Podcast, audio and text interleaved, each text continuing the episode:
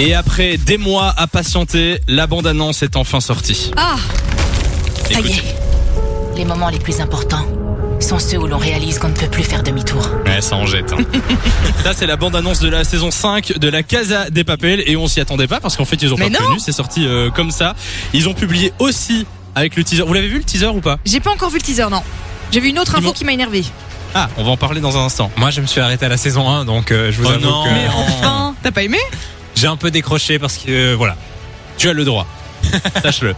Euh, ils ont aussi publié la date de sortie de cette prochaine saison. Elle sera divisée en deux. Mais c'est ça qui m'énerve. Pourquoi Pourquoi Pourquoi ils divisent en Hein Bah, deux ils On font durer attend un je peu. sais pas combien de temps pour avoir la saison 5 et ils la divisent encore à deux pour nous faire attendre. Alors la première partie, ce sera le 3 septembre. Et la deuxième partie, ce sera le 5 décembre 2021. Ah, mais ça va. euh, Oui, il y a que deux mois. oui, attends. ça aurait pu être un an ou non, ça Oui, va. puis ils Lou. vont, ils vont retarder, ils vont trouver des trucs et des bazars. Non, Ouais, non, non. ça m'énerve. Ça fait trois mois, attends, non, je viens de compter.